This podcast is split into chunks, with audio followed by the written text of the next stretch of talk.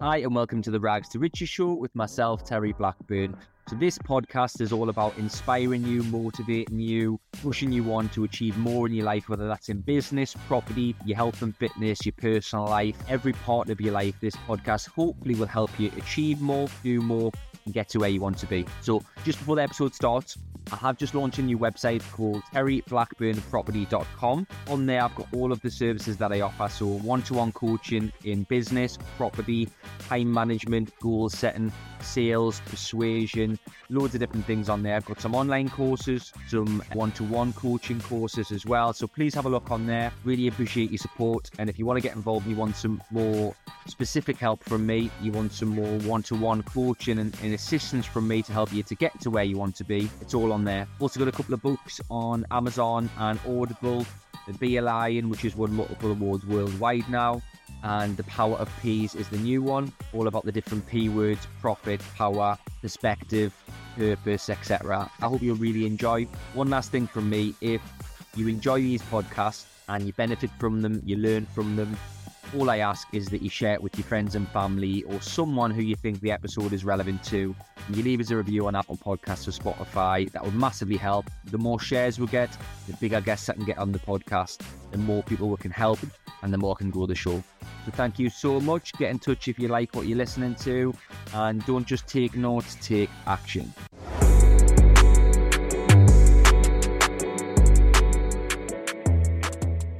Hi and welcome to this week's episode of the Property Doctor Podcast with me, your host, Dr. Andrew Threadgold. This week, we've got Terry Blackburn on the podcast. Terry is another property guy. He's definitely in the bracket of entrepreneur.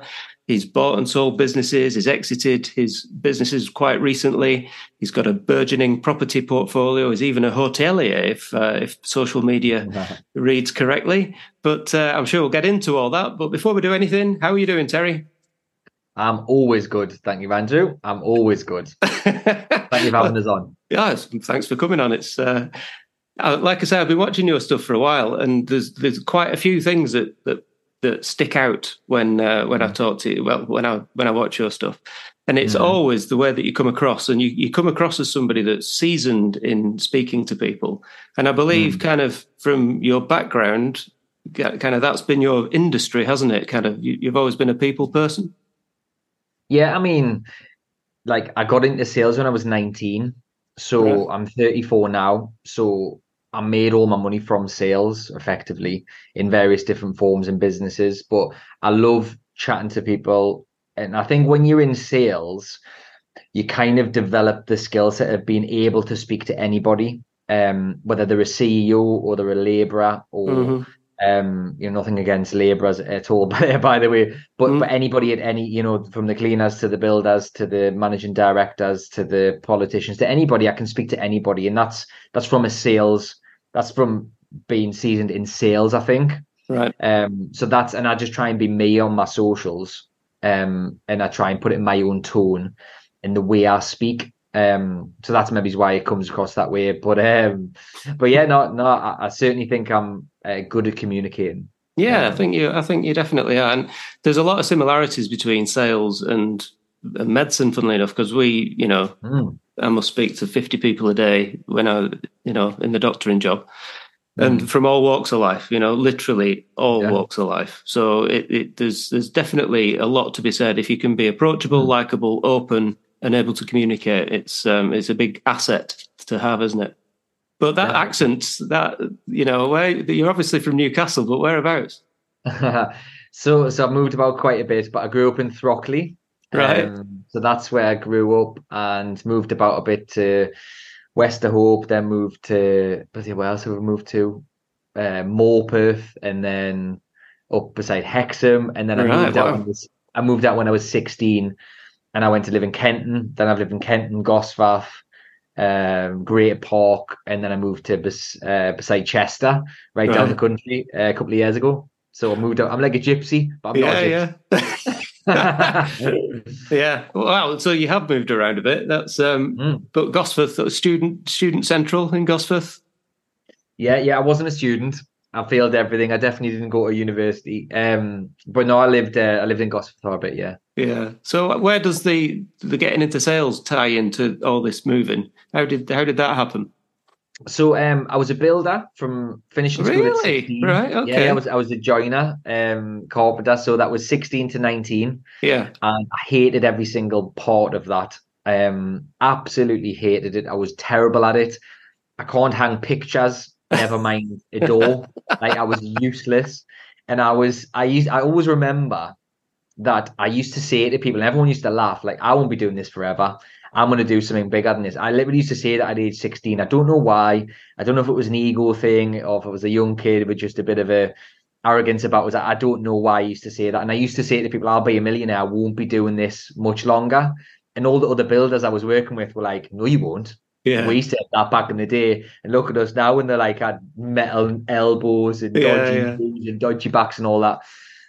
I just remember hating it. And I always said I would do something. And then I got made redundant at age 19 as a joiner, and then I literally made up a CV and I sent it to loads of different jobs. I didn't want to not work, and I got a start for an American insurance company selling life insurance.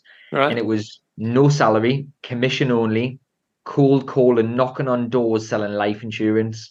Oof, which that's a tough gig. In sales, it's got to be one of the hardest, because life insurance is not a product, there's nothing there. Yeah. I'm selling to them something that, heaven forbid, if you died, it would pay a lump of money to your family. People don't want to think about dying, for one. And life insurance is not even there. It's not even a product. It's like if something potentially happens. So it was a hard gig, but I didn't know any different. And within 2 weeks, I sold my tools. And I said, I'll never be a builder again. Really? Because I can make money with my voice and my personality opposed to my hands. Yeah. So that's when it started, yeah. Wow, that is a tough gig though. Door-to-door life insurance. You must have had some doors closed in your face in that kind of gig. Yeah, definitely. I mean, knocking on doors, people, you know, we were knocking on doors at 8, 9 o'clock at night. Right. Cold, trying to sell, like, literally we used to have a Monday morning meeting every day, 5 days a week at about 9 o'clock. It was at the Marriott Hotel in Gosforth a lot of the time. Right. Which has now changed, right beside the race course. Motivational meeting in the morning. It's all American, and we're singing songs and all this, getting ready for the day. And then they used to say, right, Terry, you're in like Blythe today. And so I had to go 500 to mile away. yeah. And I had to drive there and then literally go around houses and estates, knocking on doors, walking into businesses, walking into shops with like a folder, saying this script to them and reeling off a script, trying to sell people life insurance. And literally I was getting told to F off, doors kicked out, basically thrown out of shops, doors slammed in my face. But because I was 19 and I'd never done sales before, I just didn't know if that was the norm. I thought it must have been. Yeah. And then my first week I made 500 quid. Second week I made £1,000. And I was used to making like £1,000 a month. Yeah. I was like, hold on. Like, and then I started to get recognition, which I've learned one thing about myself is, I thrive on that. Right. I do thrive on my reputation and recognition and success and being well thought of. Yeah. I was just hooked because the money was there and I was money orientated and I was getting a good feeling of recognition, success and all of that. But yeah, I didn't think it was that hard at the time. But thinking back, like most people now in sales, if you said to them, knocking on doors selling life insurance, 99% of people would run a mile, but whether it was different back then, I don't know. Yeah. But well, it's one of them. Sorry, go on. No, it's one of them, isn't it? If you put yourself in a position, somebody else has to make a decision whether to either tell you to disappear or actually have a conversation with you. And if you've got the tools that you can read people, you obviously had the confidence to do it at the time. Maybe it was the bluster of youth, but. So how did that then tie into you starting a business? Because what was your, you said financial services was your thing. Yeah. So I started selling life insurance 19. Then that was for an American company called Combined Insurance Company of America. Worked for them till I was 21. And then, about 22. I was only about a year and a half to 2 years I was there. Then I went to MetLife Europe, which was another American company, but it was a European part of it. That was selling life insurance again. and then worked there until I was about 24. Youngest ever sales manager, won loads of awards and all this. Had 50 people working for us, by the way, at age 21. Right, okay. Give you an idea, which is a bit mad when I think back. And then I set up my own company doing mortgages and life insurance, so in financial services, when I was 24. And that just took off. Again, the arrogant type kind of ego thing was there, and I was like, I'll be the biggest company in the UK. And everyone laughed at us, everyone took the mic, and we achieved that. We won multiple, nationwide awards at them over there. All right. It's filled with awards. So the biggest life insurance brokers in the country, won that 4 years in a row, had over 100 odd sales staff. It was just a bit of a wild journey, and that I made the money in that business and that industry to then start buying property, and then the property kind of flew off. So that was kind of how it all happened. But yeah, I love financial services. It's a great industry to be in. It's lucrative. It's hard, but yeah, it's lucrative. But that got us to where I am now, for sure. Right. Okay. That's fascinating. So there's a lot in that to unpick, isn't there? I mean, just jumping ship, first of all, the confidence to jump ship and cut that umbilical cord and go on your own. Presumably you had like a client book that you took with you that kind of got you a foothold. Yeah. I mean, we weren't allowed to take the clients, but because I was doing so much business at MetLife, like a lot of people just knew who I was. I mean, to give you an idea, we were doing, just me in my own sales, we were doing 10 to 20 new sales a week. So new clients were on board and selling to every single week. I had a team of 50 people, so you can imagine the amount of reach that I was getting, and loads of people just knew who I was doing life insurance. So then I set up myself, put it all over social media, loads of people contacted us, and it just kind of flourished, recruited like mad, and it just exploded. But I don't know where the confidence just came from, kind of linking it back to sales. When you cold call, you develop a tough skin and you develop this, like this confidence, because I knew I could just, anywhere. I used to say, put me anywhere in the country on any street and I'll sell life insurance. Because I was that confident. But that confidence only came from the successes and the experience of doing it time and time again, which you can relate to anything. You can relate to property, to business, to anything. The more you do something and the more successful you become at it, you develop a level of confidence. So I was like, well, I'll set up my own business. I can do that. I'm basically doing it anyway. Yeah. And I definitely didn't know how big it would get. I knew I would do well because I'd done well for a few years prior to that. Yeah. But I didn't know it would become as big as it did. But yeah, I think sales give us the confidence in all parts of life, not just business and in sales, in your personal life, in dating, in finding a partner and all that. Confidence is every part of your life, right? It's not just business. Yeah, absolutely. Yeah. And there's a great Grant Cardone book, Sell or Be Sold, or Obsessed or Be Average, and Be Obsessed or Be Average. There's a lot. I'm going through them myself at the minute. I've read them all once, and I listen to them. I can't read. I can only listen. But I'm a bit like that as well. I much prefer to listen, much quicker as well. And you can habit stack, can't you? You can't read a book when you're at the gym. You can't read a book when you're driving, but you can listen to audio. So exactly. Yeah, to be honest, I don't think I've listened to the radio in the car for a couple of years now. It's only, and just think how much content and education and knowledge you can get from doing that. It's mental, isn't it? 100%. A great phrase I heard was Brian Tracy, one of the OGs of like self-development. He said, turn your car into an office on wheels. And it is that, because you're making calls, aren't you? Yeah. If I'm not making calls, I'm learning something instead of just having it as dead time, which is what a lot of people do. Listen to the radio. It's just complete dead time. Listen to music. And, I often travel from home to Newcastle, which is about 3 hours. So that's just dead time. If I'm doing that 4 times a month, 12 hours a month, that's a few days or one day or 2 days work, depending on who you are. Yeah, yeah. Like, why would I just lose that when I can do something with it? Yeah, exactly. And depending on what you're listening to, you can learn the equivalent of a qualification by doing it in that time.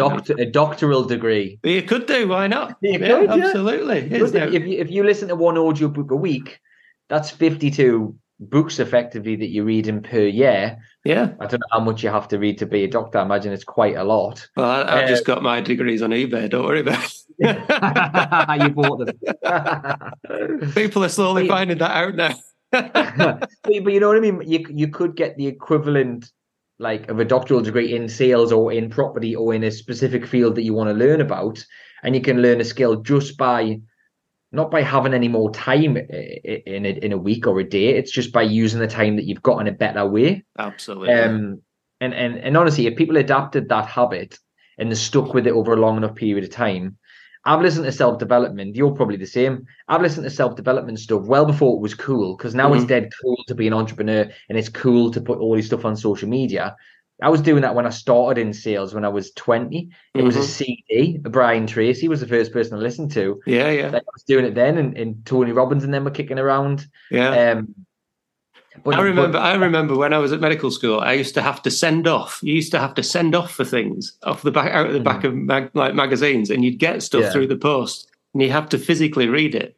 That's crazy. But I'm showing my age there, but that was what, 97, 98 that I was doing stuff like that, self-development, you know, crazy. Mail order. It's crackers, isn't it? Yeah, it is. Yeah, because I think they used to do a lot of TV ads, didn't they? Selling these get rich quick things, and then if you bought it, it was then posted. It was a pack of CDs and all that. I bought one of them, and I didn't end up doing anything with it at the end. But I just loved Brian Tracy. He was just for me, because he was sales, and that's what I was trying to learn and perfect that skill set was. And but he does time management, he does goal setting, which I'm massive on, and it was all around sales. I absolutely love his content still. I don't know how old he is, but bloody hell, I think he's the kind of age now, you know. He's got to be knocking on 90. He has to. Yeah, he's still batting though, isn't he? Yeah. Still not out. Fair play to him. Fair play. You mentioned habits there. Do you are you a believer in small incremental changes through habits and things like that?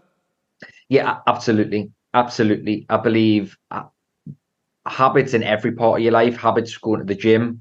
A habit can be something as simple as, like, I was speaking to one of my clients the other day about this, about saying he doesn't have enough time. So I said, you need to, like, he's saying he basically works a lot and doesn't have time for his missus. And I was saying, well, like, it's good to have good habits at work in terms of being structured, efficient, good time management, you know, having a good diary system and all of that. But it's just as important to have good habits when you're at home. So when you're with your missus or your partner, like, you shouldn't be answering emails and you shouldn't be answering, you shouldn't be working. And a habit is date night, for example, once a week, committing time to your relationship. Because if you're a billionaire and you're unhappy at home, it'll take the shine off how much money you've got if you've got no one to spend it with or no one to spend it on. And, like, a good habit is to be a good parent. If you've got children, is to, like, I take my kids when I'm home, I take them to school most days and pick them up most days. Like, that's a habit of mine. So I'll cram on all of my work across 11 companies into a window and still take them to school and pick them up. That's a habit. Yeah. Like, habits are everything. And a lot of people will get into a habit or get into the swing of doing something, but then they'll stop doing it. Whereas a habit needs to be implemented over a long period of time, so it's ingrained in you. So you should be doing it forever. Like the gym, I'm sorry, but it should be forever. That should be non-negotiable. 100%, because if you're not fit and healthy, then nothing else. You're not good at anything else. You're not a good dad. You're not a good partner. You're not a good leader. You're not a good businessman or businesswoman. You're not a good salesperson. You're not a good property investor. If you're unhealthy, you're massively overweight, and you don't train or exercise, your body's not healthy, your mind's not healthy, you're not really good at anything. There's obviously some exceptions to that, but if you generalized, then that's 100% accurate. Yeah, well, it is. I think it's about small percentages, so, and they all add up. But they don't just 100%. Add up; they compound. So if you're not very physically fit, it does have an effect, even though you might not notice it or might not think it. It does have an effect on your mental ability. And if you get physically fit, your mental ability might improve by a few percent. But then the other habits that you have that all feed into that, each of those 1%, is 1 + 1. It isn't 2; it's 4 because they compound. And it's only when you start unlocking that and actually practicing it and getting there that you notice those big changes that you can make from yourself. It all goes back into the audiobook, learning stuff, you know, stuff that you learn when you're driving the car, you might then implement. And that habit of learning something in the car then might lead you to do something different in your life, which completely changes the course of your life. That, I can't remember the book, but they talk about, you know, make a 3-degree change in a flight path from Miami to New York and you'll end up in London or something, you know. Somewhere. Yeah, something definitely. Like that. It's madness. But small changes add up, don't they? 100%. And I think that's overlooked because people think they'll do a couple of small things in the right direction, but then they don't see a result instantly because people are too impatient these days. And then they give up. But if you keep making those changes, and it's not just keep making them, it's doing them over a long enough time consistency frame, time span. That's what people miss because they give up too easy. Yeah, I think again linking that back to sales, because we are knocking 100 doors to get one sale, right? That was the ratio. Don't surprise me. Getting 99 piss offs, f off, and no's and all that. I just developed the tough skin, but also it was just ingrained in me from an early age that I had to keep going at something to get a result. So you can relate that to the gym. So don't just do one gym session and expect to have a six pack. It doesn't work like that. You've got to keep doing it, until you look a certain way. Yeah. And it's the same in business. You've got to do loads of viewings to get a property that meets your strategy, that's below market value enough, that's this or that. It's the same with business, about recruitment, about sales, about marketing. It's all the same. So people just give in far too easy because they don't see an instant result. So I'm so grateful that I got into sales, honestly, because it made us who I am. Sure. Yeah, and I think showing up every day and being consistent can, you know, that kind of thing does bring opportunities to you. If you're active, opportunity seems to find its way towards you. Now, I think I caught you there saying that you've currently got 11 companies. Is that right? Yeah. Across what kind of what sectors are these companies in that you run? Yeah, so there's some SPVs with buy-to-lets and HMOs. There's hotels you mentioned. I've got 4 hotels in the process of selling one. So there'll be 3 hotels. There's 4 currently. A glamping site, a cafe, a bar and restaurant, a letting agency, an eco-construction business. What else have I got going on? The coaching, the podcast, the books. There's quite a bit going on, to be fair. Keeping myself busy, that's for sure. But people haven't got the time to do things. Well, yeah, but that's a good point though, right? So probably the most common question I get asked is, how do I do all the things that I do all at the same time? And I'm not some sort of genius in any way. Like, I'm really not. And there's people achieving a hell of a lot more than me, by the way. There definitely is. But the way I achieve everything is my health comes first. So I'm really structured in my Gmail diary, Google Calendar. But the first thing I put in there every single week, non-negotiable, is something for me. So that's gym. It's walking. It's, you know, eating right. That's the first thing that goes in, because I know that imagine building a tower. This is the foundation. If the foundation's wrong, you'll get the tower to a certain height and it'll topple. But if the foundations are strong enough, it's not going to topple. So health is the foundation. And then I'm just ultra structured on my diary. Like, and what I do is typically on a Monday, I have a meeting with my senior staff in the businesses and we'll plan for the week ahead. I then have a check-in call on Wednesday, which doesn't take very long at all. That's just how's things going, are you on track? Friday, it's check-out. So it's very much if we're doing what we said we're going to do for the week. If not, right, what's the plan for next week? And we're almost planning. And literally, I just have meetings because you can't manage. Like, at one point, there was 150-ish staff that I had across everything. Like, you can't manage 150 people directly. It's impossible. No. So you have to manage the key members of staff who then manage the people underneath them. So every Monday, I typically just have meetings with the team, plan. We use Google Sheets and various different documents to work from. We'll have like 90-day plans. So everything's mapped out and planned. Everyone knows who's going to be doing what. And that's how I run all these companies, because I just manage the senior team who are very capable, who then manage the people underneath them, and we're ultra structured. and that's definitely one of my skill sets is I can flick between things and manage heavy workloads. And I've got a good memory. I don't forget much, to my detriment sometimes. And I think that's the key. It is just, but honestly, if I haven't trained or exercised for 3 days, I'm a nightmare. Yeah, honestly, you'll know it. Yeah, I forget stuff. I don't make good decisions. I'm quite abrupt. I'm grumpy. Yeah, like that. That's how I do what I do. There's no special or secret to it. It's just keeping sharp and being structured. Yeah. Did you always have fitness as a non-negotiable, or have you found that as you've kind of matured? Definitely not. Honestly, at school, I was really skinny, and I was like, I used to make up excuses not to do PE. Like that was me, because I was too busy smoking, like, getting up to no good at school. Like that, I was a nightmare. And it was only probably 16-ish when I started going to the gym and stuff. And I haven't really stopped. I can't ever remember a week where I haven't trained, sort of three times minimum. Yeah. I don't know. I just love it. Well, I love the feeling. I love feeling healthy. I don't particularly love. No, it's when you've done a workout that you feel better for it, isn't it? Yeah. You don't sit there cranking reps out and think, oh yes. Yeah, no, definitely not. And doing like legs and stuff, I absolutely hate. Yeah. Yeah, but afterwards, when you sat there after your shower, you think, oh, aye, that's all right. Yeah, I love seeing progress as well. And this is a good point. I truly believe that progress equals happiness. And when you're progressing and you realize you're progressing and you see it or you feel it or someone else tells you about it, like that for me is one of the best feelings you can get.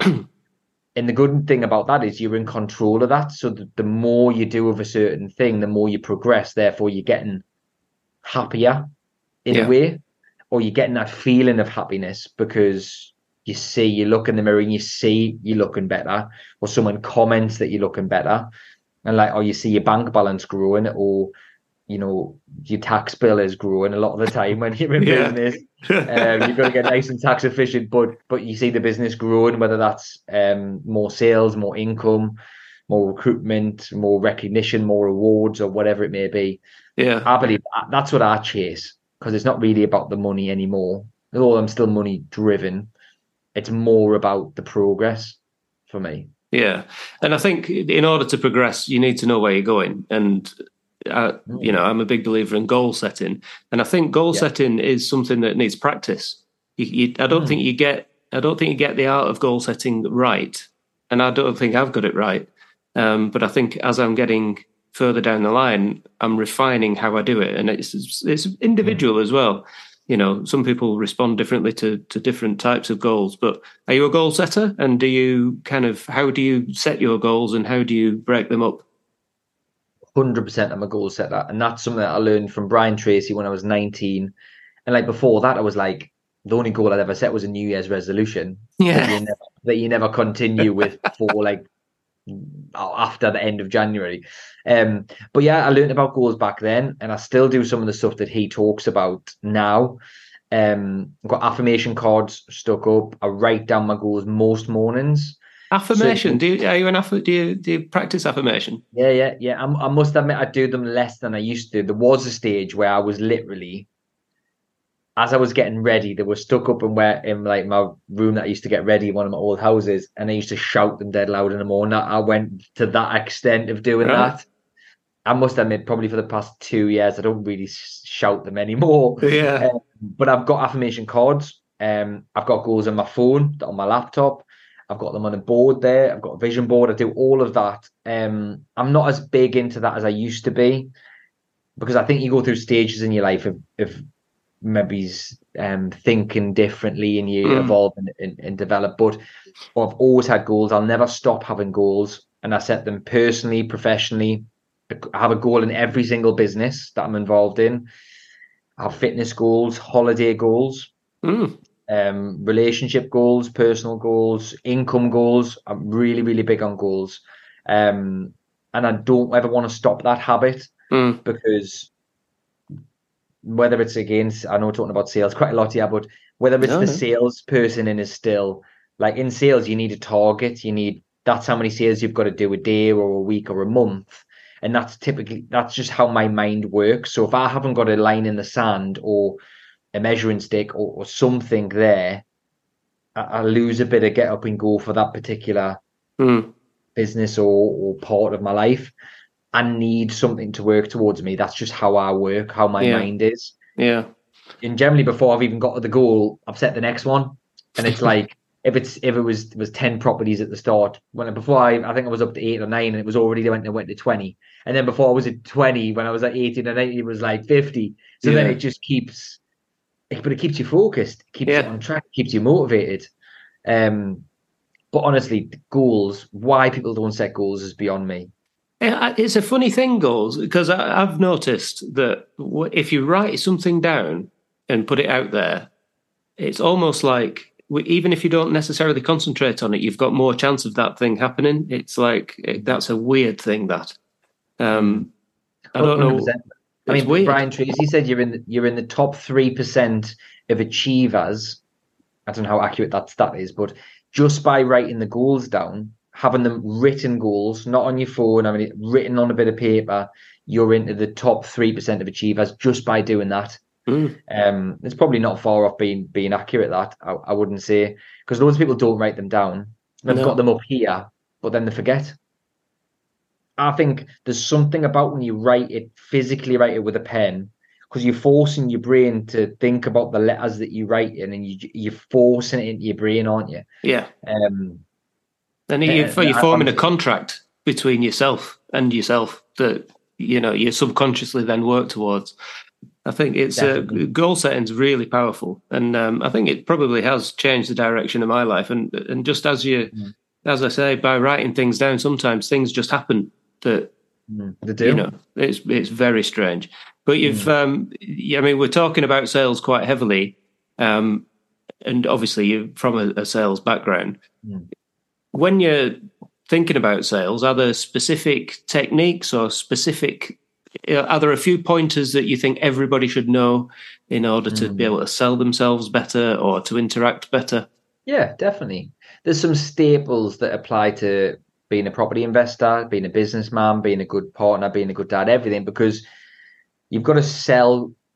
You can sell products and services depending on the business that you're in, but you can also sell yourself to an investor, for example, or you're selling an idea, a concept, a JV, or to a degree, you've got to, let's say if you want to go to this restaurant and your missus wants to go to this restaurant, somebody's winning there. So if you end up going to the restaurant that you want, you're selling to her why you should go to this restaurant. It's nice food, it's good reviews, whatever.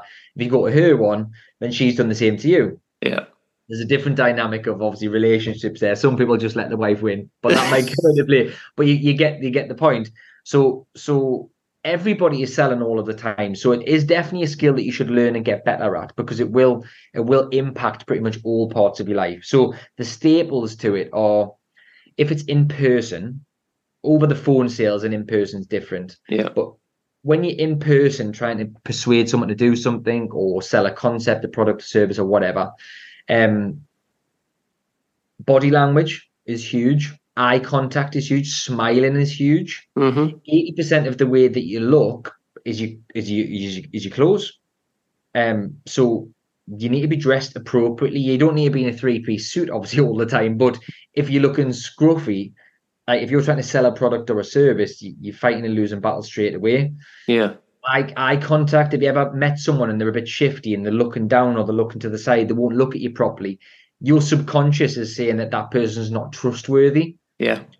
Just by the eye contact, your tone of voice and your tonality is more important than what you actually say. So I could be speaking to you like this and all being all monotone, and you're not going to engage with me. Mm-hmm. And the listeners would have probably turned off by now if I was all monotone, because you bore people, don't you? Yeah. So your tone of voice and your tonality is huge, and emphasizing on certain words up and down with your tone is massive. And just to summarize those points, is a phrase that I use quite a bit is like, listen, trust, buy.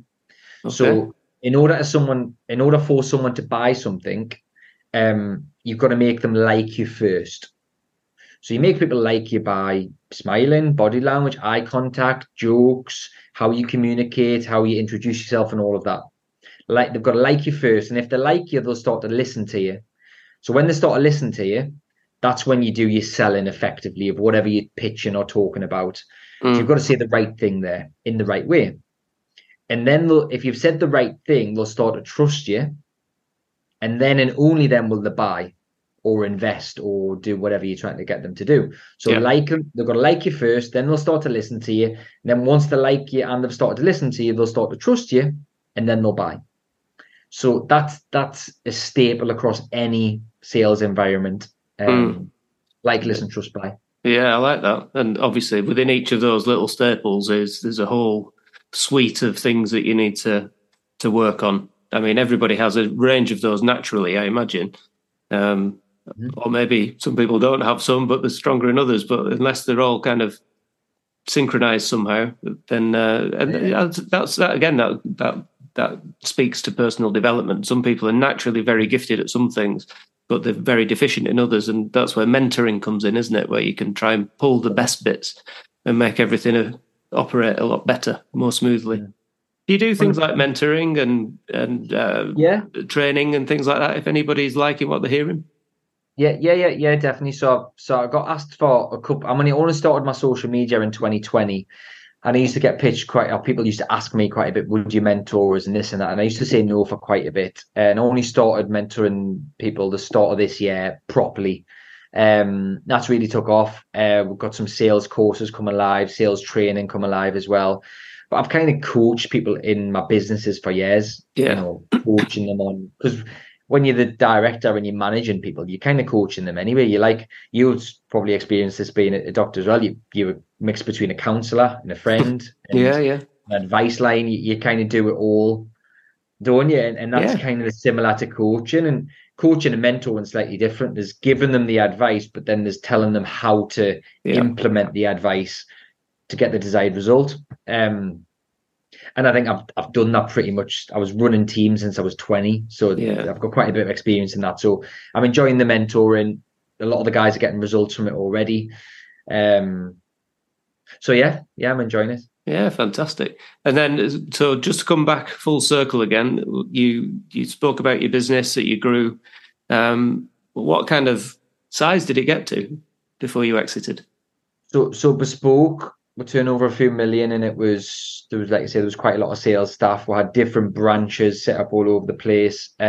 People had their own companies within the company. It was a real quirky structure because the sales staff were self-employed. They were kind of running their own business within our business. It was like mini franchises, all using the same brand. Yeah. It was a quirky setup, but it was a big organisation. We had ops managers, sales directors, sales trainers, office managers, loads of admin, team leaders, chasers, team managers, sales managers. We had loads. It was a big structure, It was the biggest life insurance brokers in the UK up until last year. I think it still is actually. Yeah, brilliant. Well, I don't want to know numbers, but I'm very interested in the deal when you exited, because at the minute I'm currently buying businesses myself in various different sectors. So I presume that something that's that kind of size, you sold it on a multiple of its EBIT with an upfront payment and some deferred consideration. Was that the structure? No, I mean, that's the norm. That's the norm, isn't it? But it wasn't. I've signed an NDA, so I can't. No, I don't want to know the numbers. I've just But it was a creative sale, so I still actually own the limited company. It doesn't matter if you can't tell me. Don't. Yeah, it was a creative deal. It wasn't the norm, but I did, 7 figures off it. It was a good deal. Yeah, fair enough. It was right for me at the time because it was the right stage in my life to move on. I always knew that. Well, I didn't always know, but certainly probably for the past 5-6 years, I thought that I was going to go on to something bigger and something different. Whereas at the start, when I was 19, 20, I thought it was all I would do for the rest of my life. So it was a good deal. And the business is still running really successfully from what I understand. And are you looking at buying businesses yourself, or are you more concentrated on the stuff that you're doing? Someone said this to us as this question the other day. Certainly not at the moment, because I've got enough on my plate with the stuff I've already got. Yeah. But I probably think I've done a lot of soul searching in the past year, and I've changed a lot in terms of I want different things in life now. I want an easier life, and I want lean businesses with less staff, high margin, high profit, low overhead businesses is what I'm trying to get involved in. So I've got to condense what I've currently got and focus on a few different things. So I'll probably condense the businesses that I've got over the next few years. And then I do quite like the idea of buying something that where I can add value quite quickly and sell on quite quickly. Someone said it was the other day as well, like, businesses don't last forever. I think that's a good phrase, and some people think that they do. Some people think if they set up a business, it's forever. It's not. Businesses do have a shelf life, and things do change, and there's nothing wrong with selling businesses, and that's why you shouldn't put all your eggs in one basket, because if you did and something happens to it, then you're kind of screwed. So I'll always diversify. I'll always do different things. I probably will buy businesses at some point, add value and sell them on. Mm-hmm. Certainly for the next few years, I've got enough on my plate. Yeah, it sounds like it. Yeah, I mean, I have too, trying to get our property businesses, expanding at a decent rate of knots. But at the same time, just like you, have a lot of stuff going on, and one of them is buying businesses. And the idea is that, similar to yourself, I won't be running them. I will be the strategic and cultural and all the rest of it director, and manage the leadership team, build a group, multiple streams of income, business, property, whatever. Definitely. Do you know what I mean? All the usual stuff. But I just found it, because you've exited, I just found it interesting to see how it was from your perspective. But I love a creative deal as well. And I think 80% of businesses, well, I know that 80% of businesses never sell. Most founders never sell their business, because they don't have a succession plan, or they don't think anybody can run it the same as them. So they don't sell, and they just get folded at the end. Whereas what I'm trying to do is find those people that have businesses, and rather than fold them, I'll give you a few quid for it and take it over. Do you know what I mean? So yeah, definitely. There's a great one on that is, and I heard this phrase a good few years back, and that sparked my interest in selling businesses. And someone said to us, if you could have 6 months off work, or if you had 6 months off work, would your business still run the same as it runs now? And I said, absolutely not. This was back, a good few years back, talking about Bespoke. And I was like, well, no way, probably 2 weeks and it would be chaos. And the guy said to us, like, well, you don't have a business then. And I was like, oh, shit, like he's right. You've just got a well-paid job. Yeah, exactly. And it's a high-paid, high-stress job, and you're working for a lunatic, which is yourself. Right? So then it was so how do I solve this? So then I went on my self-development stuff, as I always do, learning, watching videos on YouTube, reading up about it. Systems and processes are the answer, and leveraging yourself out, just like you leverage the bank's money when you're buying a property. You need to leverage yourself out, but you need to remove the ego, which is what a lot of people don't do, because they think, well, it's my business, I run everything, I tell everyone what to do, I dip it in and out of everything comes through me. And that's probably the worst thing you can do, certainly if you're looking to sell off your business. So systems and processes became a massive focus of mine at the time. So how-to guides, manuals, using technology. So I implemented that into all the businesses, then built all the we done like an organization chart. So you as the MD at the top, but then who's underneath you, who you report to, then who reports to them, and then further down. And it's not sellable if it's you. No. If it's just you and everything comes to you, it's not sellable, because nobody buying it would think, because if they buy, they remove you. Yeah. So then if it's not going to run and grow, that's another thing. Getting it running without you is one thing. Getting it running and growing without you is another thing. And that's where sales comes in. Well, yeah, exactly. You've got to increase the top line. If sales doesn't happen in any business, then it's not working. And yes, you can automate sales. You can have online sales and all of these type things, but you've still got to sell it in some way, whether that's through affiliate marketing, PPC, SEO, social media, whether it's just your website, but you've got to get people to your website. It's all sales in different degrees. It doesn't always have to be you pitching someone. You still got to sell them on an idea or a concept or get them to your site in the first place. But yeah, it's like if you can get good at putting systems and processes in place, then you're going to win in business. Yeah. You're definitely going to win in business. Yeah. And automating things is massive as well.